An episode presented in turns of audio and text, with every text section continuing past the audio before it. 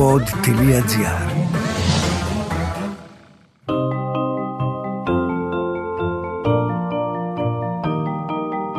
Τι κάνουν οι συγγραφείς όταν δεν γράφουν βιβλία, πού συναντούν τους ήρωές τους; Ο Βενιαμίν Φραγκλίνος είχε πει πως ο συγγραφέας είτε γράφει κάτι που αξίζει να διαβαστεί, είτε κάνει κάτι που αξίζει να γραφτεί.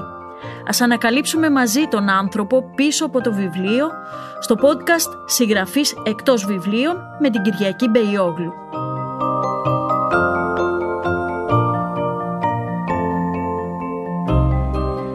Γεια σας! Στο σημερινό «Συγγραφής εκτός βιβλίων» ένας από τους πολύ αγαπημένους μου ποιητής, συγγραφέας, αρθρογράφος. Πάνω απ' όλα όμως ε, είναι μια ιδιαίτερα σημαντική λογοτεχνική φωνή για μένα. Ε, μιλώ για τον Παντελή Μπουκάλα. Παντελή, καλώς ήρθες. Καλώς σε βρήκα, Κυριακή μου. Ανάμεσά μας είναι ένας τρίτος. Ανάμεσά μας είναι ο Ταρκόφσκι. Έχω μπροστά μου το Χριστό στα χιόνια. Βγήκε πριν από κάποιους μήνες, ίσως και παραπάνω, Ναι, από ναι, το... Βγήκε το Σεπτέμβριο του 2022, τις μέρες που πεζόταν ε, στη λυρική σκηνή. Εντάξει, από τότε προσπαθώ να σε πετύχω για να κάνουμε podcast. Ε, Πρόκειται λοιπόν για το «Ο Χριστός στα χιόνια» με αφορμή μια παράσταση στη λυρική. «Εφτά νύχτες στον κόσμο» του Αντρέη Ταρκόφσκι, ο υπότιτλος και κυκλοφορεί από τις εκδόσεις Άγρα. Εντάξει, η λυρική ήταν μια αφορμή, αλλά εδώ έχουμε μια αιτία. Ναι, προφανώς δεν θα...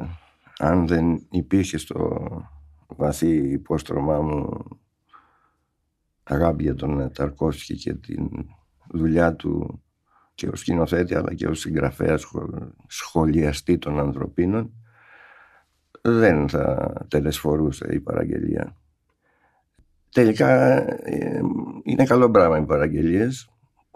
Έχουν έναν αρχαιοελληνικό χαρακτήρα από τον καιρό του Πίνδαρου και όλων των λοιπόν ποιητών. Μάλιστα μια κάποια στιγμή Σιμονίδης και Πίνδαρος τσακώνονταν ενώ πληρώνονταν και οι δύο και καλά κάναν, αμείβονταν δηλαδή.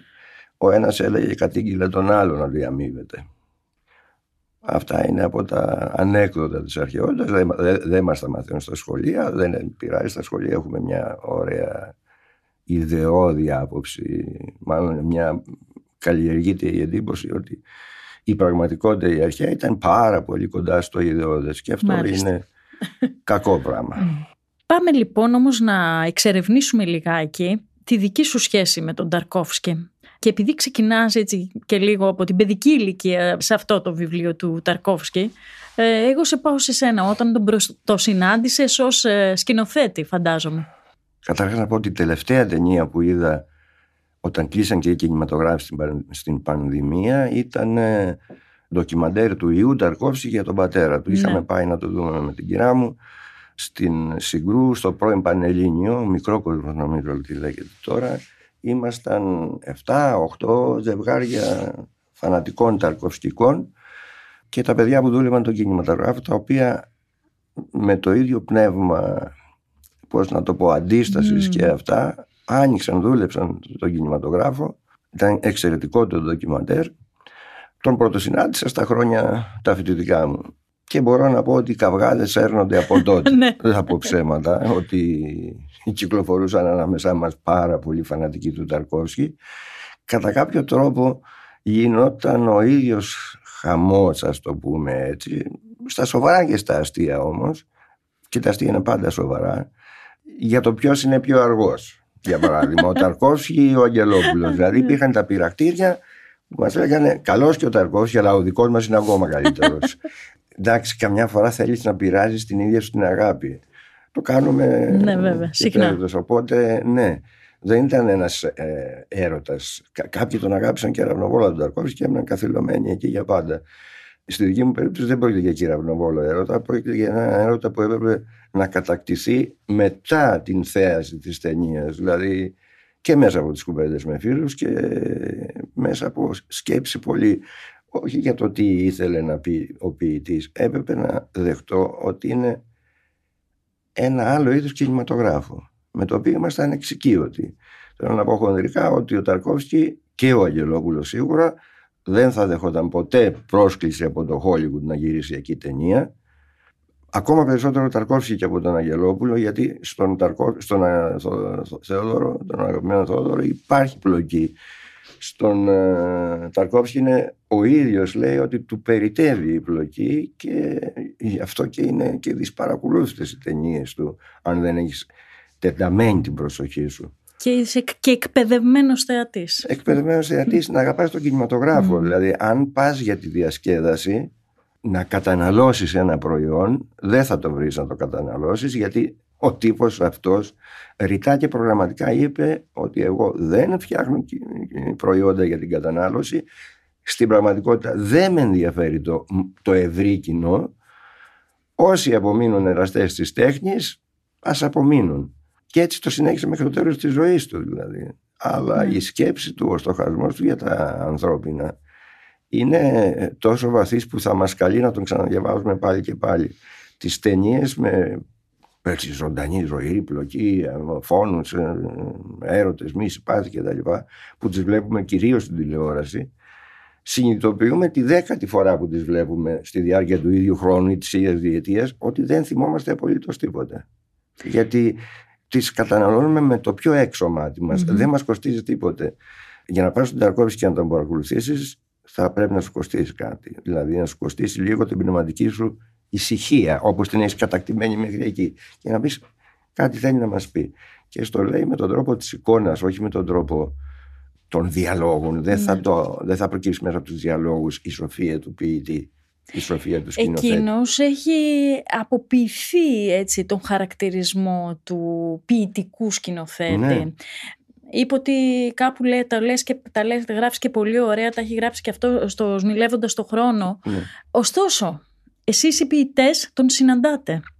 Και ε, δεν μπορώ παρά να σκεφτώ έτσι με πολύ συναισθήματα βαθιά κάποια κομμάτια από το βιβλίο αυτό, από το Χριστό στα χιονια που ο ποιητής προσεγγίζει το σκηνοθέτη με ένα πολύ κάποιες φορές διερευνητικό μάτι, φτάνοντας πολύ πολύ έτσι, βαθιά στο έργο του κυρίως, γιατί δεν μπορούμε ποτέ νομίζω κανείς να ξέρει τι ακριβώς σκέφτεται όχι, κανείς. Όχι, ευτυχώς. Ευτυχώς. Ε, εντάξει υπάρχουν πρέτα τώρα, αλλά ακόμα και αυτά έχουν ένα όριο στην διερευνητικότητά τους.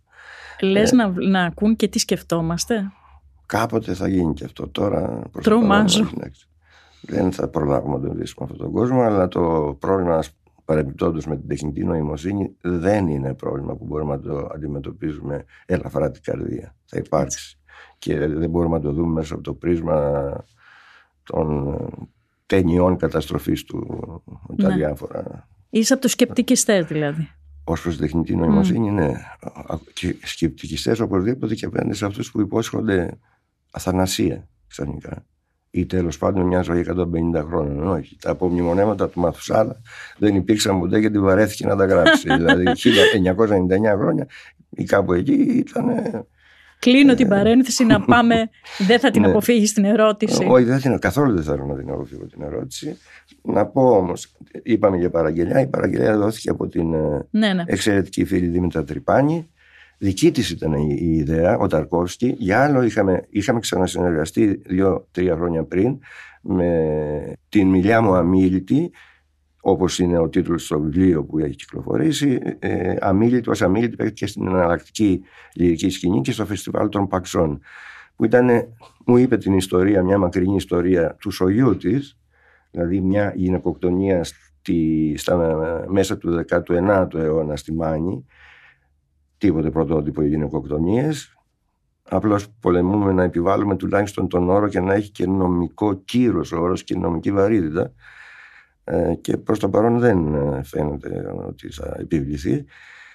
Απλώς ναι. ήταν ένας απίστευτα ε, διαστραμμένος τρόπος για να ταπεινωθεί κιόλας μέσα στο θάνατο και δια του θανάτου της. Δηλαδή, πατέρας και αδέρφια την έθρεψαν ζωντανή σε ένα λάγο στην άκρη του χωριού.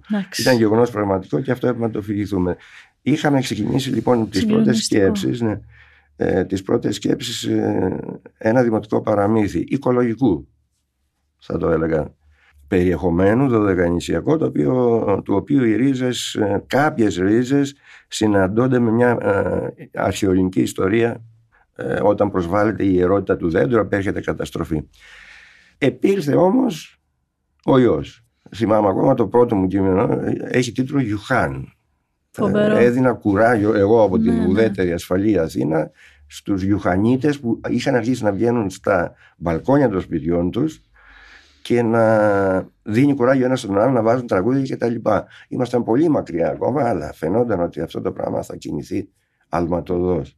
Είμαστε σε μια εποχή παγκο- παγκοσμιοποίησης. Ε, δεν είμαστε στην εποχή, ακόμα και την εποχή που υπήρχαν μόνο καράβια, οι Ρώσικες πήγανε από την Ευρώπη στην Αμερική και εξολόδευσαν Βέβαια, το γηγενή εννοείται. πληθυσμό. Ναι, ναι. Πανούκλα και άλλες. Ναι. Ε, μέχρι και το, απλό- το απλό συνάχη φτάνει, δεν, άμα δεν έχεις αντιστάσεις. Και... Οπότε η Δήμητρα Γρυπάνη στράφηκε ζητώντας βοήθεια η ίδια δηλαδή σε έναν βαθύ της έρωτα δεν αποκαλύπτω κάτι μυστικό τον ε, Ταρκόφσκι. Τρόμαξα όταν μου το πρότεινε. Αλήθεια, ε; Ναι, φυσικά, ναι. Ε, πολύ πιο οικείος για μένα. Αυτομάτως είναι ο χώρος ενός δημοτικού τραγουδιού και η αρχαία Ελλάδα από ότι είναι ο Ταρκόφσκι ή ο Μπέργκμαν. Θα πρέπει να ξαναδώ, να ξανανιώσω, να ξανασκεφτώ και να ξαναδιαβάσω. Και να τον ξανακούσω μέσα μου, δηλαδή όχι μόνο το βλέμμα, αλλά να ξανακούσω, να δω τη φωνή του μέσα έτσι όπως είχε από χρόνια τρυπώσει ας πούμε και για να με παιδεύσει και με, με τις δύο μαζί τις λέξεις. Το, το λέω καθαρά, δεν παριστάνω εκ των υστέρων τον πολύ φανατικό ταρκοσκικό. Θα πρόσβαρα αυτούς που τον αγαπάνε από πολύ μικρή και ξέρω αρκετούς από αυτούς. Μάλιστα πρέπει να σου πω ότι εντυπωσιάστηκα από το πόσοι πολλοί τον αγαπάνε και από το, βα... το βαθύ τους έρωτα. Δηλαδή χαρήκανε σφόδρα ανεξάρτητα με το περιεχόμενο του βιβλίου που το όνομα του Ταρκόφσκι, η δουλειά του Ταρκόφσκι βρέθηκε στο κέντρο μιας παράστασης της μουσικής στη λυρική και στο κέντρο ενός βιβλίου. Πράγματι στρώθηκα σαν καλός μαθητής, είδα και ξαναείδα τις ταινίες του, διάβασα τα βιβλία του δοσμιλεύοντας τον χρόνο και το μαρτυρολόγιο, βιβλία άλλων, διάβασα τα ποίηματα του πατέρα του, του Αρσένη, έξοχου ποιητή, που μεταφράστηκαν στα, έχουν μεταφραστεί στα ελληνικά, γιατί ο, ο ίσκιος, να το πούμε έτσι, του πατέρα του, μέσα από, τις, από την παραγωγή σε στίχους του, ε, υπάρχει σχεδόν σε όλες τις ταινίες του. Πραγματικά. Εκεί αυτή η απουσία του πατέρα, γιατί από πολύ νωρίς έπαψε να έχει σχέση μαζί του, δηλαδή χώρισε με τη μητέρα του και ήταν απλώς μια σκιά, ας το πούμε, που υπήρχε κάπου. Πρέπει να πω ότι ε, οτιδήποτε για να γράφεις σχεδόν οτιδήποτε έχει έναν αυτοβιογραφικό χαρακτήρα πόσο θα αφομοιώσεις τα κρυμμένα στοιχεία της δικής σου ταυτότητας ε, είναι ένας, ένα θέμα, είναι το θέμα στη λογοτεχνία. Πρέπει να, να τα τσακίσεις να, να γίνουν υπόστρωμα, να γίνουν φιλαράκια κάτω-κάτω. Ναι, αυτή η απώλεια, η απουσία του πατέρα σχεδόν από την ίδια ηλικία νομίζω 6 χρονών ήταν ναι. Όταν πέθανε ο δικός του, ο, όταν έφυγε ο δικός του πατέρας 5,5 χρονών ήμουν εγώ όταν σκοτώθηκε ο δικός μου πατέρας και μάλιστα ήμουν το μεγαλύτερο από τα τέσσερα παιδιά τα αδέρφια μου δηλαδή. Η μάνα μου και ο πατέρας μου ήταν γύρω στα 6 χρόνια μαζί και πρόλαβαν και έκαναν τέσσερα παιδιά. ε, ναι, εντάξει. Ναι, ναι, ναι, ναι καλά. Όμως, ε, ήτανε... όμως αυτή η συγγένεια, ας την πούμε ναι, έτσι. Δηλαδή το να επινοήσεις την απώλεια του πατέρα είναι εξαιρετικά δύσκολο. Mm. Ένας λογοτέχνης, είτε ό,τι και να φτιάχνει και ποίημα να φτιάχνει, πεζογραφία, διήγημα, μυθιστόρημα, θα βρεθεί κάποια στιγμή στην ανάγκη ή θα το επιλέξει ο ίδιος να επινοήσει την απώλεια ενός εξαιρετικά αγαπημένου προσώπου την απώλεια ενός που είναι, μπορεί να είναι φυγή, μπορεί να είναι απομάκρυση, μπορεί να είναι και θάνατος. Την ερωτική απώλεια μπορεί να την περιγράψει οποιοδήποτε, διότι δεν νομίζω ότι πέρα... ανεόρταστος άνθρωπος ναι, υπάρχει, με την έννοια ε, του, της εορτής του έρωτα δεν νομίζω να έχει υπάρξει. Βλέπουμε και τα πουλάκια πόσο αγαπιούνται και τα γατάκια πόσο αγαπιούνται. Έλεγος, δηλαδή δεν θα υπήρχε ανθρωπότητα ανεφέροντος.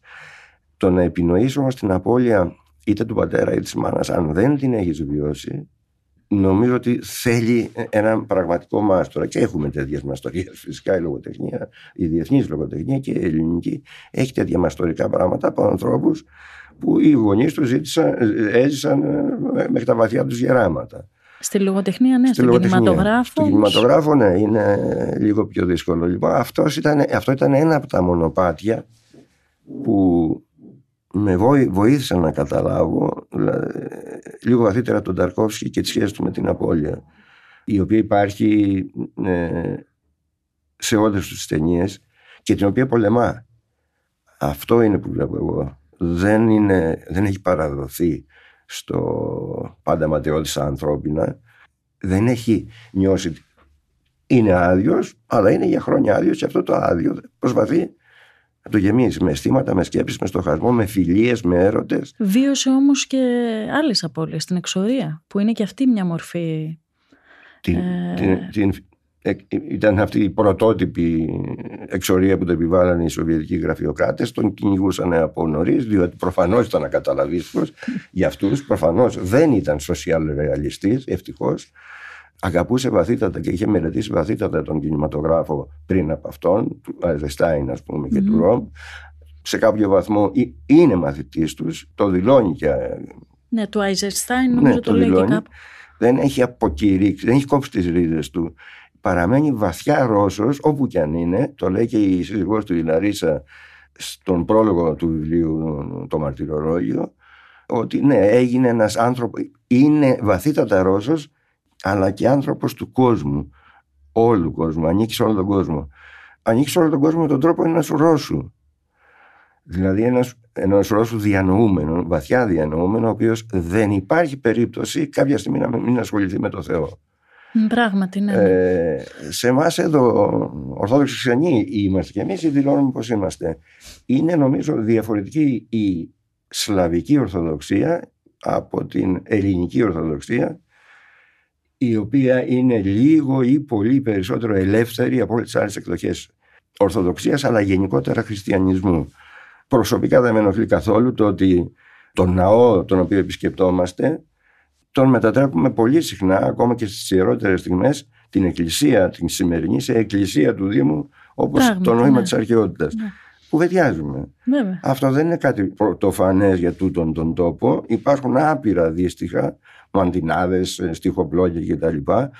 που περιγράφουν αυτήν ακριβώς τη σχέση με, Ναι. με τον εκκλησιασμό. Πάω, αν έρθω- πάω και στην εκκλησία δεν πάω για να γιάσω, πάω για τον κορίτσι μου για να τον καλοπιάσω. Δηλαδή είναι απλά τα πράγματα. Α μην τρεπόμαστε για αυτή την Έτσι. ελευθερία. Ε, όχι, αυτή βέβαια. την ελευθερία δεν, όσο μπορώ να ξέρω, δεν, τον, είναι- δεν την έχει η Σλαβική Εκδοχή Ορθοδοξίας, ούτε βέβαια ο Καθολικισμός Βέβαια. ε, ή ο Προτεσταντισμός. Άρα ως προς αυτό η ελληνική Ορθοδοξία αντέχει και επειδή είναι τόσο ελεύθερη. Αν ήταν αυστηρή, ναι, θα είχε λιγότερους ρουτινιέριδες χριστιανούς. Δεν πάμε όταν πάμε στην εκκλησία Ναι. ούτε κρατώντας ε, τη βίβλο ούτε... Υπάρχουν οι, οι αυστηροί πιστοί που σε κοιτάνε α, αυστηρά και οι- υπάρχουν και οι άλλοι οι οποίοι είναι κάπου μεταξύ ρουτίνας, σε θύμο και πίστης. Αλλά η πίστη στη δική τους περίπτωση ξεφυτρώνει όταν υπάρχει κίνδυνος. Πάμε. Απειλή στην οικογένειά τους, στο πρόσωπό τους.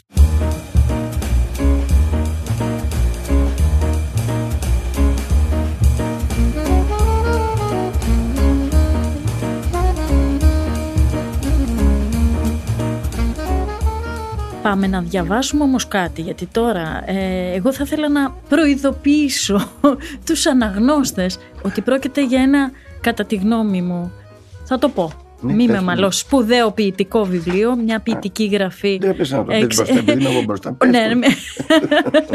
Οπότε θέλω λίγο ε, να διαβάσουμε πρώτα ένα κομμάτι και θα διαβάσουμε και άλλα κομμάτια. Ναι, να πω ότι το βιβλίο έχει τον τίτλο Χριστός στα χιόνια που είναι προφανώς παπαδιαμαντική καταγωγής και προελεύσεω. Έτσι. Ε, ο υπότιτλος είναι 7 νύχτες στον κόσμο του Αντρέγη Ταρκόφσκι. Ε, και με τον υπότιτλο ήδη ήθελα να υποδηλώσω ότι η προσέγγιση μου θα έχει και έναν ας το πούμε έτσι βιβλικό τόνο. Εφτά είναι οι ταινίες του Ταρκόφσκι, υπάρχει και η πρώτη πρώτη την οποία δεν μετράμε, εγώ τουλάχιστον τη μετράω στην κανονική, στην πλήρη δημιουργία του, ό- όταν ήταν φοιτητής ακόμα. Εφτά είναι οι νύχτες από αρχής γενομένης. Με Εφτά τον... και τα θαύματα. Ακριβώς επειδή είναι 7 ημέρες της δημιουργίας του κόσμου. Έτσι. Και ήθελα να υποδείξω ότι ο, ο Ταρκόφσκι φτιάχνει τον κόσμο του ο ίδιος μέσα σε 7 ταινίες. Και κατά κάποιο τρόπο αυτές οι ταινίες απαρτίζουν και αυτό που ήθελε να κάνει και δεν μπόρεσε ποτέ να κάνει. Την κινηματογραφική βιογραφία του Ντοστογεύσκη. Δηλαδή είναι, είναι χριστιανός και με τον τρόπο του Ντοστογεύσκη.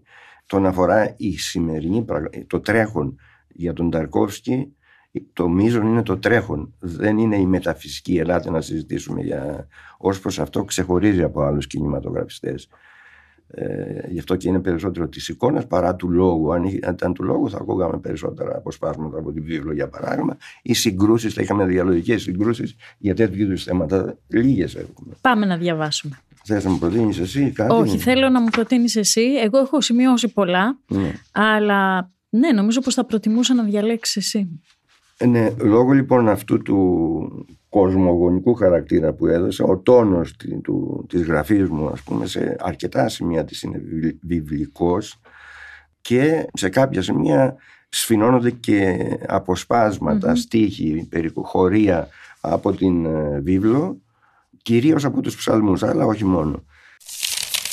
Μονολογεί ο πατέρας και έπειτα πρόσταξε τους ήλιους σαν τις θαλάσσης στην άμμο το πλήθος τους, να σιγανέψουν το φως τους, να ονειρευτεί τον κόσμο που έπλασε ο νους του, να απολαύσει τους κόπους του. Και είδε ένα βλέμμα ολάκερο, ο όν και ο ίν, ο Εσαΐ αναμενόμενος και μηδέποτε ερχόμενος. Και χάρηκε ότι ωραία η κτήση του στον ρυθμό, στον χορό της αγάπης. Και το χαμόγελό του ολάνθησε και έδωξε γαλαξίες χλωρούς. Και το σύμπαν μεγάλωσε και έγινε δύο και δέκα. Ο σπουκόμπι αρμύρας ο υδρότας, θαύμα άγνωστο, ξένο, ανυπόφορο, το πλατή με το πό του εστόλισε και ταράχτηκε και πήρε να τρέμει, να φοβάται ο άφοβος. Ότι έβλεπε ο νους του στο όνειρο την οδύνη να σέρνεται όφης ακόρεστος μέγας, δίχως αρχή και δίχως πέρας και εμφύλιο το μίσος να νικάει την αγάπη όχι ο λύκος το αρνεί και ο γήπας τον σκύμνο, παρά ο λύκος τον λύκο, ο αμνός τον αμνό να σπαράζει. Ο δε άνθρωπος, άνθρωπο.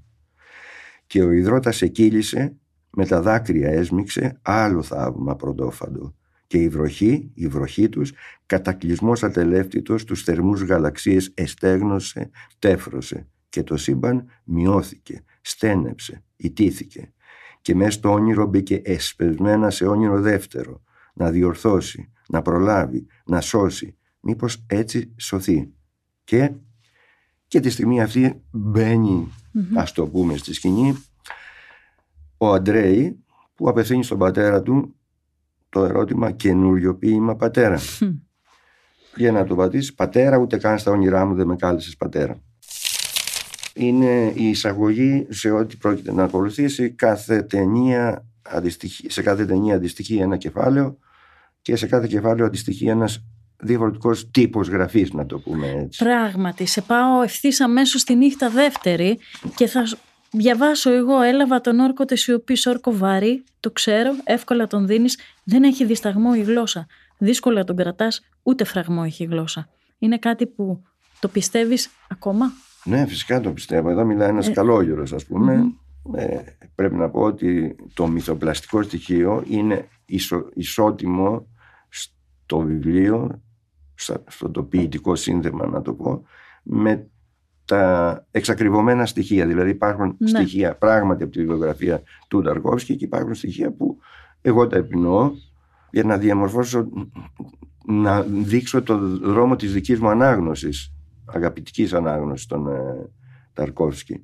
Και μερικές φορές βάζω κάποιους από τους ήρωές του ακόμα και να αντιδικούν μαζί του με τα mm φαντασμά του για το νόημα του κόσμου. Γιατί αυτό που, αυτό που τον ταράζει πάντα τον Ταρκόφσκι είναι το νόημα του κόσμου. Γιατί υπάρχουμε. Ακριβώς, Γιατί το μας φύτεψε αυτός που μας φύτεψε, αν μας φύτεψε κάποιος αυτός και πώς αυτό το θαύμα, το δώρο, το μέγα της ζωής το υπηρετούμε, το διακονούμε, το χαιρόμαστε. Έχει το... και αρχαία ελληνική γραμματεία μέσα του. Ναι, φυσικά έχει, έχει αρχαία ελληνική γραμματεία. Είναι ένα σόι του Ταρκόφσκι, ε, ο παππούς του και ο πατέρας του που είχαν εξαιρετική σχέση με τη γλωσσομάθεια. Mm. Ήταν γλωσσομαθής.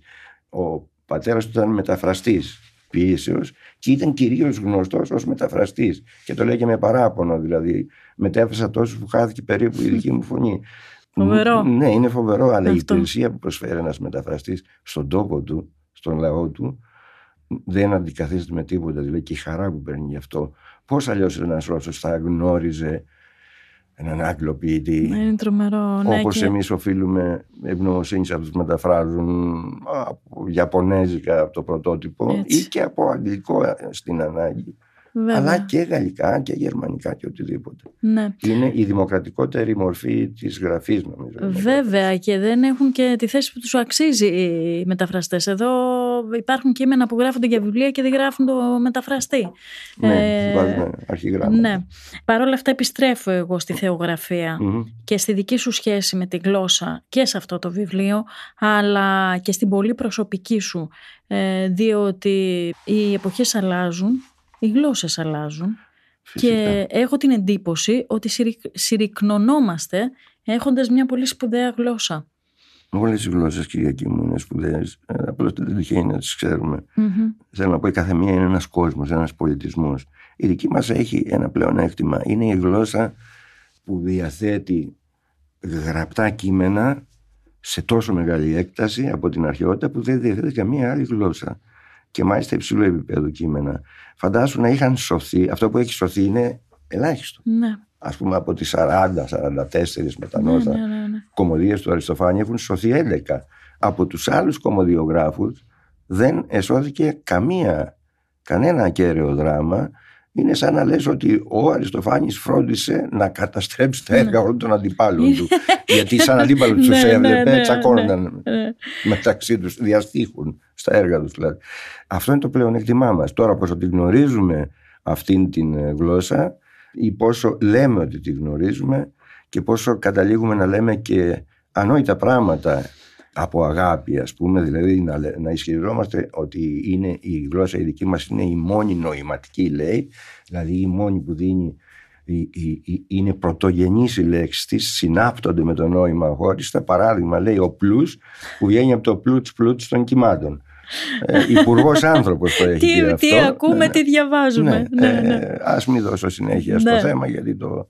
ε, γιατί μ, όσοι ασχολούμαστε με αυτό με τον τρόπο της μετριοπάθειας και του προσέξτε αγαπητοί μας ε, νιώθουμε βαθιά ιτημένοι. Όσο περνάνε τα χρόνια αντί να ιτηθούν αυτά τα ε, μυθολογήματα περί γλώσσας τόσο περισσότερο κρατεώνονται, εξαπλώνονται χάρη και στα social media. Δηλαδή ποτέ δεν θα πάψει ο μύθος ότι η ελληνική γλώσσα δεν έγινε επίσημη γλώσσα των Ηνωμένων Πολιτειών για μία ψήφο. Χάνονται για μία ναι, ψήφο. ναι, ναι. Εντάξει. Εφόσον μας αρέσει αυτό που Ναι, λέει ναι, ο μύθος, ναι. θα συνεχίσουμε να τον επι- υπηρετούμε και να βρίζουμε τους συνωμότες Εβραίους συνήθως, γιατί πάντα οι Εβραίοι φταίνε για όλα αυτά. Μη, αυτό τώρα είναι τεράστια κουβέντα για το πώς Ναι, δημιουργήθηκε και η ένα άλλο ελληνική podcast, ταυτότητα. ναι. Έτσι. Είναι μια τεράστια κουβέντα. Όμως, εγώ θ- σε πάω στη νύχτα Τρίτη. Ναι. Σολάρης ε, από τις πιο δυνατές. Όχι, όλες είναι δυνατές ταινίες. Μην μη με παρεξηγήσουν και οι Ταρκοφσκικοί και, Όχι, όχι, όχι, και δεν έχουμε υπάρχει θέματα. τέτοιο θέμα. Αλλά μιλώ για μένα πάντα προσωπικά. Και ε, γράφεις εκεί στο, στη δεύτερη παράγραφο, έτσι, όχι, όχι ο πλανήτης και όχι άστρο. Ο άνθρωπος. Ναι. ναι. Όχι, όχι, πλανήτης, ο άνθρωπος. Ο, πλα- ο άνθρωπος δεν είναι πλανήτης ούτε άστρο. Αν, αν μου Ναι. επιτρέπεις το διαβάζω. εγώ. Βέβαια, και πες, και πες θέλω να μου το, μου το, να μου το εξηγήσεις λιγάκι. Ναι, η ταινία είναι, η- εδώ η αφορμή είναι η ταινία Σολάρης που είναι ταινία του 1972 βασισμένη σε κάποια νουβέλα επιστημονικής Βέβαια. φαντασίας αλλά με την ελευθερία του Ταρκόφσκι. Έτσι, γιατί έγινε και άλλη ταινία που Ναι, είναι ναι, που τελείως... καμία σχέση. Καμία με- σχέση. που Ναι, θυμάμαι ναι. τον Ταρκόφσκι. Και εδώ είναι η, η αναζήτηση του νοήματος της ύπαρξης και ο φόβος της απώλειας αλλά πια σε ένα υπερπεριβάλλον, δηλαδή σε ένα διαστημικό περιβάλλον σε έναν πλανήτη ε, που Ναι. είναι υγρός, ακίνητος και εγώ του δίνω και φωνή. Ότι ο άνθρωπος δε- δεν είναι απλώς ένας πλανήτης αλλά είναι ολόκληρο σύμπαν κάπου το, θα το βρούμε και σε- στα λεγόμενα του Ταρκόφσκι ε, μάλλον στο σμιλεύοντας τον χρόνο πρέπει να είναι ή στο μαρτυρολόγιο κάποια στιγμή η- Το νι- λέει, το νι- λέει στο ναι. σμιλεύοντας Ναι, τον χρόνο, ότι το ο λέει, άνθρωπος είναι ναι, ναι. σύμπαν. Αυτή είναι και η δική μου προσυπογράφω δηλαδή την Μμμ. άποψή του και προσπαθώ να την όχι. Διάβασε μας Ναι. όμως το, το απόσπασμα αυτό. όχι, όχι πλανήτης ο άνθρωπος και όχι άστρο μπροστά του, στην πυρά του μπροστά και στο φως του και ο ήλιος ασήμαντος. Ένα σύμπαν πολύπλοκο ο άνθρωπος, κάθε.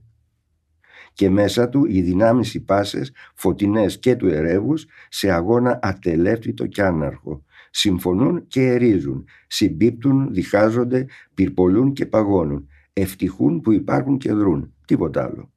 Καθώς σύμπαν βαθαίνει ο άνθρωπος, αν αγάπη, αγάπη, η αγάπη, το ουρλιαχτό τη σιωπή σε τραγούδι ταιριάξει. Και έτσι πάντα. Κλονίζεται, πέφτει, σοριάζεται ο άνθρωπος, ως τον σβόλο μικραίνει του χώματος, τον τσακίζει η θλίψη, η απώλεια, ο αμήχανος πόνος και να τον δροσίζει ένα δάκρυ της αγάπης το δάκρυ της μάνας, του φίλου, του έρωτα και ο Σβόλος πάλι χέρια βλασταίνει τρυφερά και επιδέξια. Και ξανά ένα σχήμα του δίνουν τα χέρια. Μια μορφή φαϊνή του δορίζουν. Τη μορφή του υψωμένου ανθρώπου που αντέχει τα πάντα καταπίνει και αντέχει. Για να μην ο καταπιώνας τον περιλάβει της λύθης. Για να μην πριν την ώρα του το ταξίδι τελειώσει. Ναι, είναι ένας, πώς να το πω, να το πω ύμνος στην αντοχή ή στην, στην ανάγκη να, να αντέξουμε.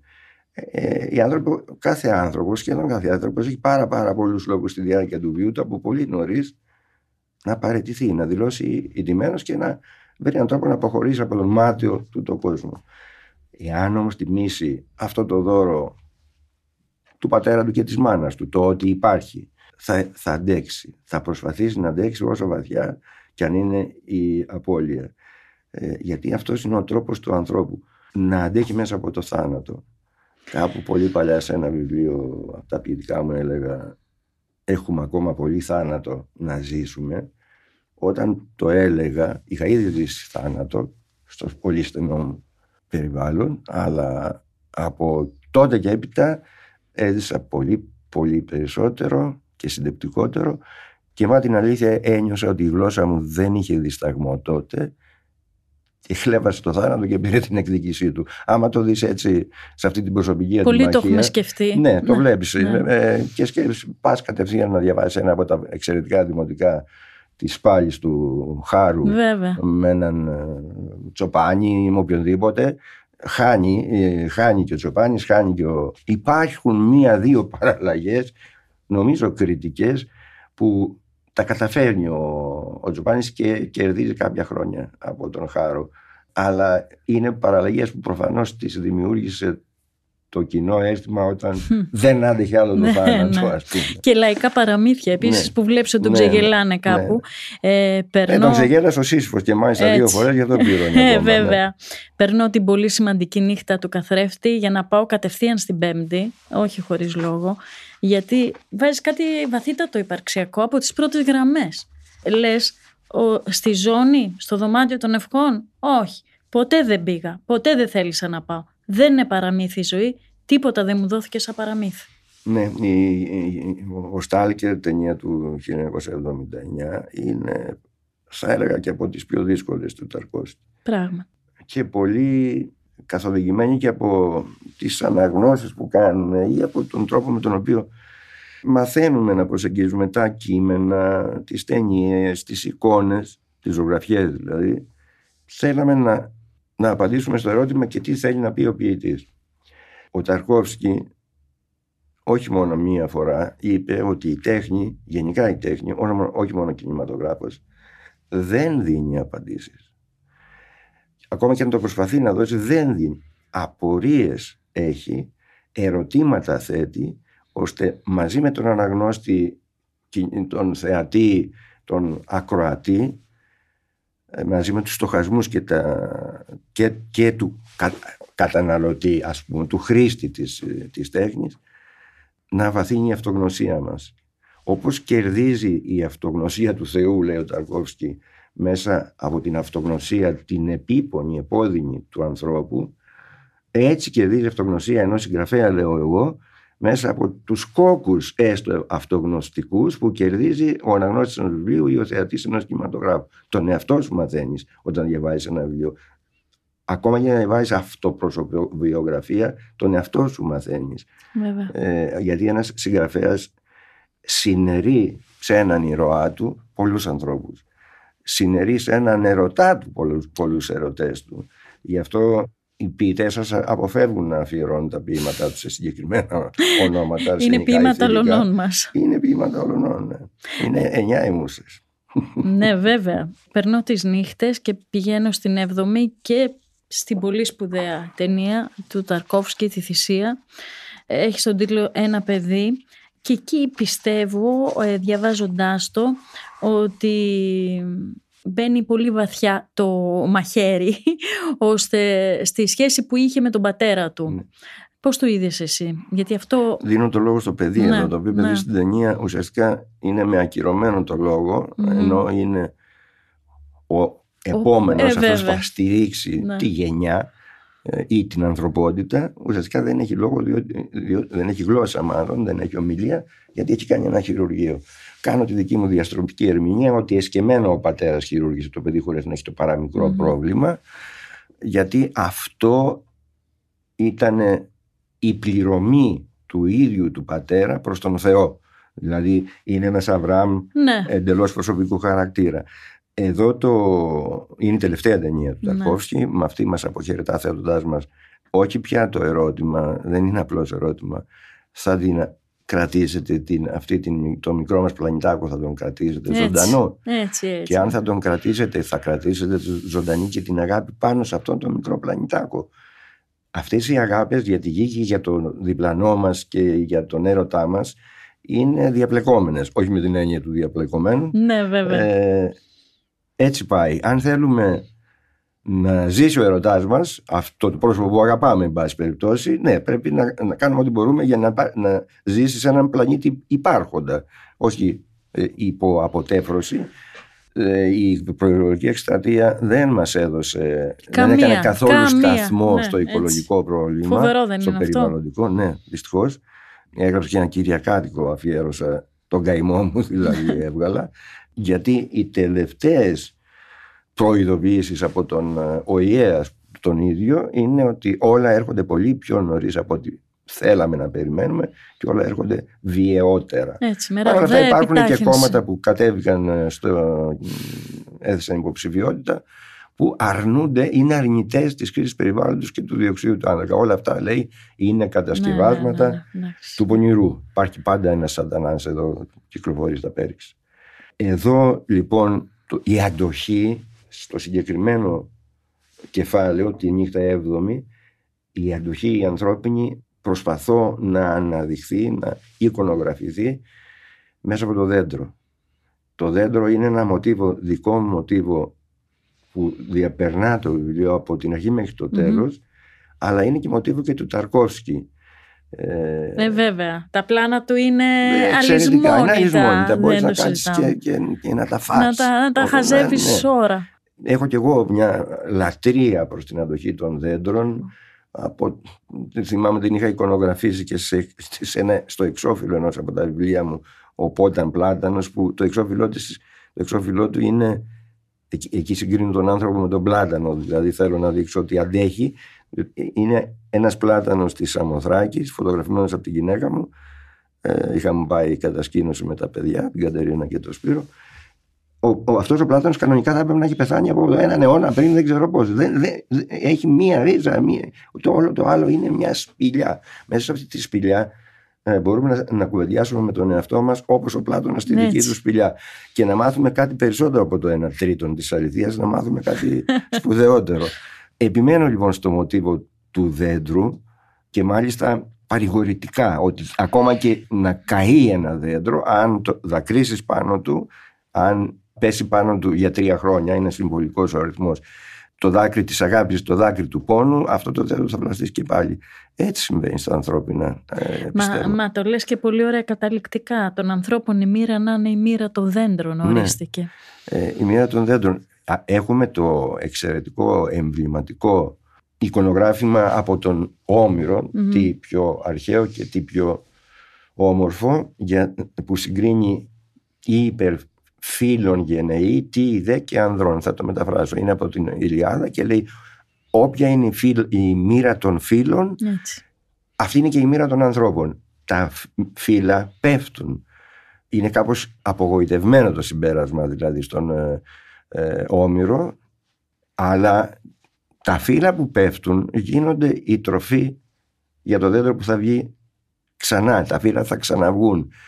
Εγώ λοιπόν προτιμώ την εκδοχή με κομπάζοντας απέναντι στον Αριστοφάνη τώρα. Δηλαδή, ναι. ναι. Τα έχει μαζί του σήμερα. Όχι, το από πολύ. ε, ναι. ε, και τον διαβάζω. Ο, ο άνθρωπος θέλω να είναι δέντρο. Δηλαδή mm.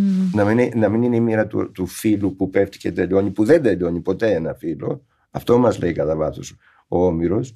Μα, το φύλλο μας δίνει τελικά και τα δέντρα. Θα πέσει, θα ξαναπέσει, αλλά το δέντρο υπάρχει, είναι εκεί ακόμα. Πριν τελειώσουμε αυτό το podcast, θέλω όμως να μας διαβάσεις από το τελευταίο κεφάλαιο, από την έξοδο, τον πέτρινο χρόνο, ένα εξαιρετικό ποίημα. Αυτό πια είναι ένα ποίημα. Ναι, ένα κομμάτι από εκεί. Θυμίζω ε, προκαταρτικά ότι ο Ταρκόφσκι χαρακτήριζε κάποια στιγμή τον κινηματογράφο, την τέχνη γενικότερα, σαν το σμίλεμα του χρόνου. Ναι. Πώς ο άνθρωπος ζει μέσα στον χρόνο, πώς εννοεί τον χρόνο, πώς ζητάται από τον χρόνο ο πανικός. Mm. Πόσα χρόνια μου απομένουν, πόσα δεν πρόλαβα να κάνω ή πώς μπορεί να κερδίσει τον χρόνο ε, ακόμα και όταν κοιμάται. Δια της τεχνικής νοημοσύνης θα γινόμαστε πάντα ναι πολύ ε, ναι. ευρυμαθέστεροι με, θα μας, ε, έχουμε στο κεφαλάκι μας βυσματάκια και θα τα μαθαίνουμε όλα και θα μάθουμε επιτέλους και, και αρχαία ελληνικά ε, ναι. διότι ισχυρίζονται τα, τα γονιδιά μας ξέρουν αρχαία ελληνικά okay, κάθε πρωί κάνω μια συζήτηση με τα γονιδιά μου μπας και ξέρεις του, τον, τους αρχικούς χρόνους του, ρήμα, του ρήματος τάδε όχι, μου λέει, διάβασε του. λοιπόν, το ποίημα είναι, και το, είναι με αυτό που τελειώνει το mm. βιβλίο, λέγεται Πέτρινος Χρόνος. Φορές λέω πως ο χρόνος είναι πέτρα, σαν να απολυθώθηκαν από Θεό οι θεούς τα παρελθόντα, τα παρόντα, τα μελούμενα. Και παίρνω τότε να παλεύω με τη σμήλη μου. Ένα μολύβι, ένα στυλό, μια κάμερα, ένα ξηράφι. Να σμιλεύω τον βράχο.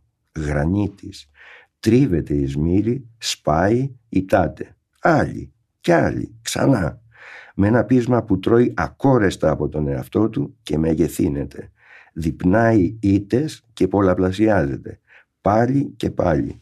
Φλίδα τη φλίδα, σχισμή τη σχισμή, να επιβληθώ στον βράχο. Να θερμάνω την παγερή του αδιαφορία. Να το αποσπάσω μια φωνή φωνούλα. Έστω φωνή του σαρκασμού. Πάλι και πάλι. Να παλεύω έξω από τον χρόνο για να μπω μέσα στον χρόνο. Μέσα στον βράχο. Σμίλη τη σμίλη. Ήτα την ήττα. Να τρίβομαι και να λιένομαι, να παίρνω σχήμα και μορφή, φωνή να βρίσκω, λόγο. Εγώ, όχι ο βράχος, εγώ ως μιλευτής σμιλεύομαι από την πέτρα, από τη λίθινη αταραξία. Η πέτρα με σμιλεύει, με γυμνάζει, με μορφώνει. Δέκα, πενήντα, εκατό τα σχήματά μου. Δέκα, πενήντα, εκατό οι μορφές μου, όσες και του νερού. Ότι νερό ο χρόνος και δεν σμιλεύεται, σμιλεύει με την ακάθεκτη ροή του διαφεύγει και σμιλεύει. Φλίδα τη φλίδα, σχισμή τη σχισμή, σε πλάθη. Ώστε λέω από πέτρα πλασμένος ο άνθρωπος, όχι από χώμα, όχι. Και κάθε μέρα, η κάθε μέρα λέω πως είναι η μικρή τεράστια αθανασία του. Κι άλλοι όχι. Παντελή Μπουκάλα, σε ευχαριστούμε πολύ. Εγώ φιλτάτη Κυριακή. Να είσαι καλά. Δεν έχω λόγια να πω άλλα. Ευχαριστούμε. Ας μιλήσει ο Ταρκόφσκι. Έτσι. Γεια.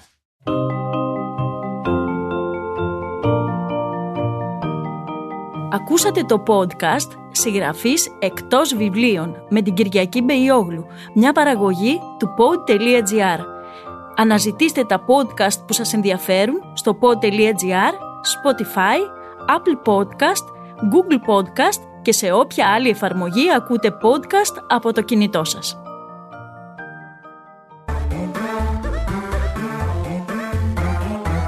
Pod.gr. Το καλό να ακούγεται.